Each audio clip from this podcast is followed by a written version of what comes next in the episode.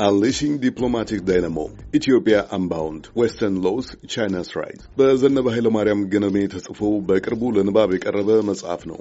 በዲፕሎማትነት ለአስር ዓመታት ለሚጠጋ ጊዜ ያገለገሉት አቶ ዘነበ በአሁኑ ወቅት በዳላስ ቴክሳስ በንግድ አማካሪነት እየሰሩ ይገኛሉ። ከ450 ገጾች በላይ ባሉት በዚህ መጽሐፍ ጸሐፊው የኢትዮጵያን የዲፕሎማሲ ገጽታ፣ የዲያስፖራውን ሚና፣ ኢትዮጵያ ከምዕራቡ ዓለም ጋር ያላትን ግንኙነትና ሌሎች ጉዳዮችን በወፍ በረር ቃኝተዋል። ሊወሰዱ የሚገቡ እርምጃዎችንም ጠቁመዋል።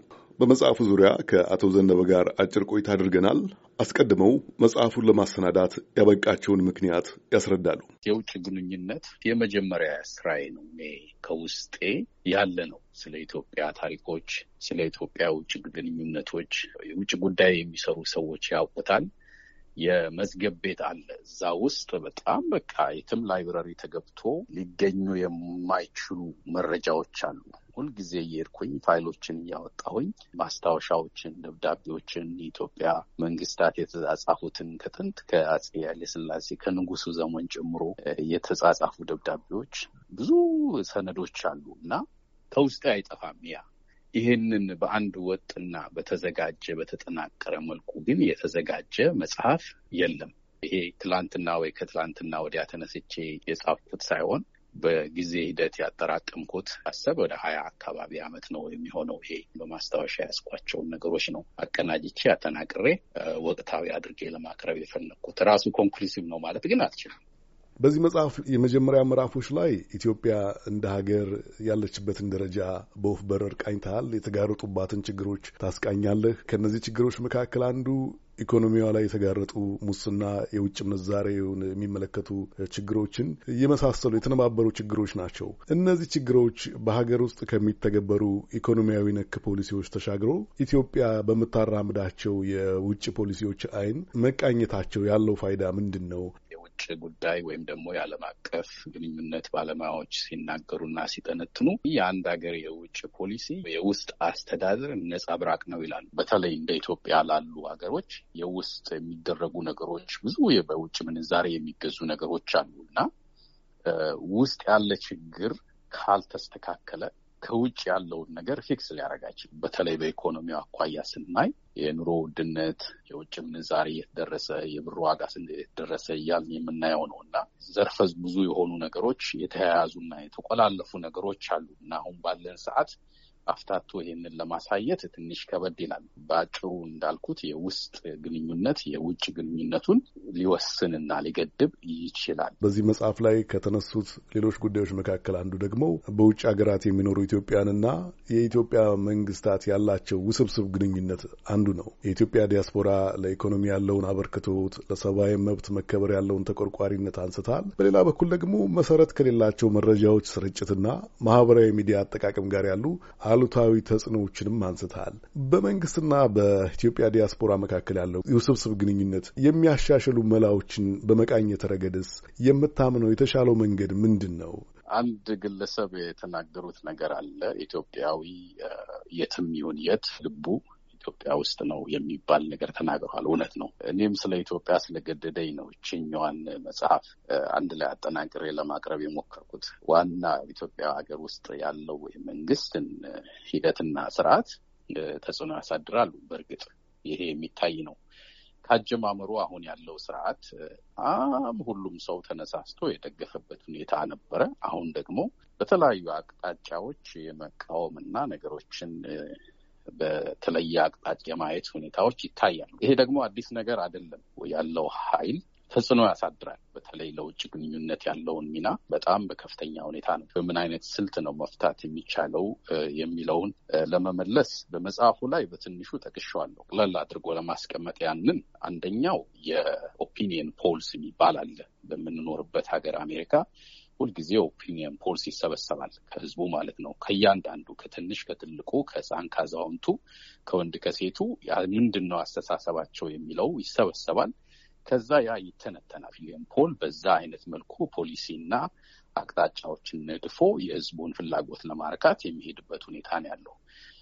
ወደ እኛ ሀገር ስንመለስ ወደ ኢትዮጵያ ማለት ነው ብዙ የተተበተቡ ነገሮች አሉ። እነዛን እንዴት ነው መፍታት የሚቻለው የሚለውም አቅጣጫ ማስቀመጥ ያስፈልጋል። የመጽሐፉ ዋናው ዓላማ ስልት ወይም ደግሞ ስትራቴጂዎችን ማስቀመጥ ነው። እያንዳንዱ አገር ስትራቴጂ ወይም ስልቶችን እያመላከተ ነው። በዚህ መጽሐፍ ላይ ሰፋ ያለ ስፍራ ከሰጣቸው ጉዳዮች መካከል አንዱ ምዕራባውያን ሀገራት ከኢትዮጵያ ጋር ያላቸው ወቅታዊ ዲፕሎማሲያዊ ሁኔታና ቻይናን የመሰሉ ሀገራት እያደገ የሚገኘው ቀጠናዊ ዲፕሎማሲያዊ ይዞታቸው ነው። ከምዕራባውያን ጋር ያለው ግንኙነት የመጥበቅ የመላላቱ፣ ቻይናን የመሰሉ ሀገራት ቀጠናዊ ተጽዕኖ ፈጣሪነታቸው መበርታቱ የቅርብ ጊዜ አንኳር ምክንያቶች ምንድን ናቸው ማለት እንችላለን?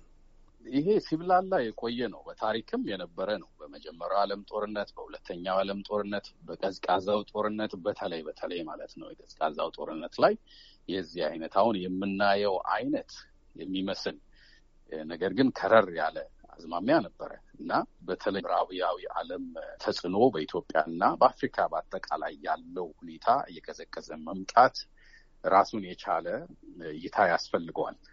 ነገር ግን ከኢትዮጵያ አኳያ ስናየው የኢትዮጵያ ምስራቁ ዓለም ማለት ከቻይና ጋር ያላት ግንኙነት መጠናቀሩ በተለይ ይሄ ብሪክስ የሚባለው አዲስም ባይሆን በቅርብ የተቋቋመው ብራዚልን፣ ራሽያን፣ ህንድን፣ ሳውዝ አፍሪካን፣ ቻይናን የያዙ ሀገሮች ማለት ነው። በዚህም ደግሞ ኢትዮጵያ ተጋብዛለች እንደ አንድ ሀገር እንደ አባል ማለት ነው። ሌላው ቻይና ያላት ከፍተኛ ልማት ላይ ያላት ተሳትፎ ነው። በአፍሪካ በአጠቃላይ በተለይ በኢትዮጵያ ማለት ነው። የቻይና ብድር በጣም ቀላል እና ነገሩ ሚስጥሩ የማይታወቅ ምን እንደሚያዝ እንደማይታወቅ በምዕራቡ ዓለም የሚተች የብድር አይነት ነገር ግን ቀለል ያለ በፍጥነትና በሚታዩ ነገሮች ላይ የሚውል ያብድር የሚያሳይ ነው እና ይሄ ቻይናን የበለጠ ተጽዕኖ የማሳደር እና ለውጦችን የማምጣት በሀገር ላይ ማለት ነው። ነገር ግን ደግሞ የምዕራቡ ዓለምን ስናይ ብድራቸው ብዙ መስፈርቶችን በተለይ ደግሞ በዚህ በ human right ማለትም በመብቶች ዙሪያ ይህን አላረጋችሁም፣ ይህን ስላላረጋችሁ አንሰጣችሁም፣ ይህን ብድር አንሰጣችሁም የሚሉት ነገር ስላለ ያ እንዲቀዘቅዝና ልዩነቱ እንዲሰፋ እየራቀ እየራቀ መምጣቱ ነው። ሌላው ሌላው ደግሞ ያው እንደምናየው ዲያስፖራዊ የሚጫወተው ሚና አለ። ውጭ የሚገኘው ትውልደ ኢትዮጵያዊና ኢትዮጵያ ወዳጆች መንግስትን በመቃወም በተለያዩ የሚያሳድሩ ተጽዕኖዎች አሉ። ይህም ተጽዕኖ እንዳለው ነው የማስቀምጠው የበለጠ ዝርዝሩ ደግሞ እንዳልከው አምስት መቶ ምናምን ገጽ በትንሽ ሰፊ መጽሐፍ እንደመሆኑ መጠን ትልቅ ቅኝት የሚጠይቅ ነው። ሌላው ጉዳይ ኢትዮጵያ ከሁሉም የዓለም ሀገራት ጋር ማለት ይቻላል ታሪካዊና ወቅታዊ ግንኙነቷን የቃኝህበት የወደፊት ግንኙነቷ ምን መሆን እንዳለበት ያመላከትክበት ሰፊ ምዕራፍ አለ። ከመቶ ሰማንያ በላይ ሀገራትን የዘረዘርከው የተዘረዘሩበት መንገድና የጠቆምክበት መንገድ የራሱ ትኩረት የሚስብ ነው። አብሮ ደግሞ የሚነሳ ሌላ ደግሞ ጥያቄ አለ። ኢትዮጵያ እንግዲህ በምስራቅ አፍሪካ የምትገኝ ታዳጊ ሀገር እንደመሆኗ እኒህን ሁሉ የዲፕሎማቲክ ተልእኮዎች ለማስፈጸም የሚያበቃ አቅምም አንገብጋቢ ምክንያቶችም የሏትም። ከተወሰኑት ጋር ያላት ግንኙነት መከለሱ ብቻ በቂ ነው የሚል መከራከሪያ ሊያነሱ ይችላሉ። በዚህ ደረጃ ዲፕሎማሲው መታየት አለበት እንድትል ያደረገህ ምክንያቶች ምንድን ነው? እያንዳንዱ አገር ለኢትዮጵያ የሚያመጣው ጠቀሜታ አለው፣ በአንድም ሆነ በሌላው ማለት ነው።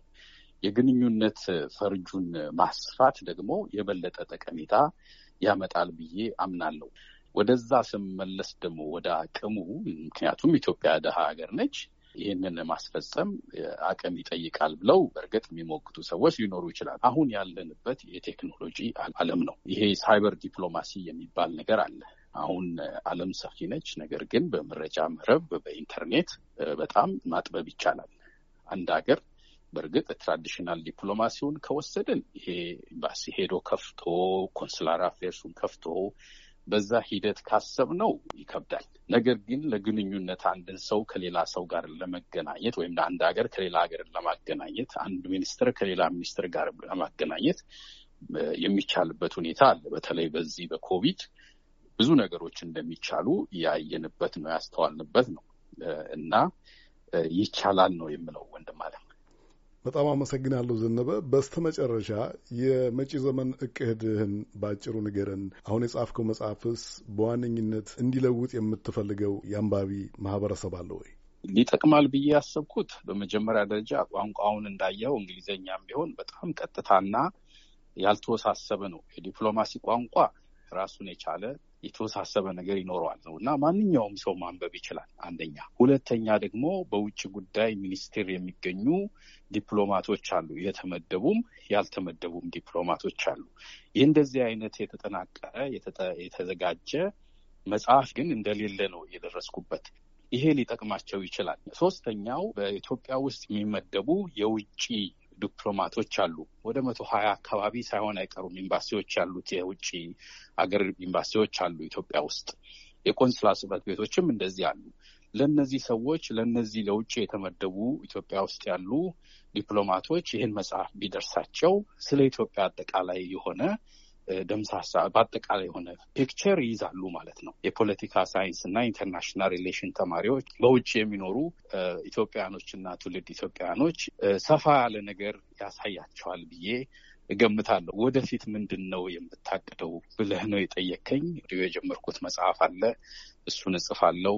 ኢትዮጵያ ውስጥ ትምህርት ቤት፣ ሆስፒታል የመክፈት እቅድ አለኝ። እንደዚሁ ደግሞ በዚሁ በዓለም አቀፉና በ international relation ኡ የኢትዮጵያን የመደገፍ ኢትዮጵያ ፍቅር ነች ወንድም እሷን የማሳየት ነው ህይወቴ። እጅግ በጣም አመሰግናለሁ። ዘነበ ኃይለ ማርያም ገነሜ በቅርቡ Unleashing Diplomatic Dynamo Ethiopia Unbound Western Loss China's Rise የተሰኘ የኢትዮጵያን መልክዓ ዲፕሎማሲ የሚቃኝ መጽሐፍ ለአንባቢዎች አቅርበሃል። ከእሱ ጋር የተያያዙ ሀሳቦችን ስላካፈልከን እጅግ በጣም አመሰግናለሁ። እኔም በጣም ነው የማመሰግነው።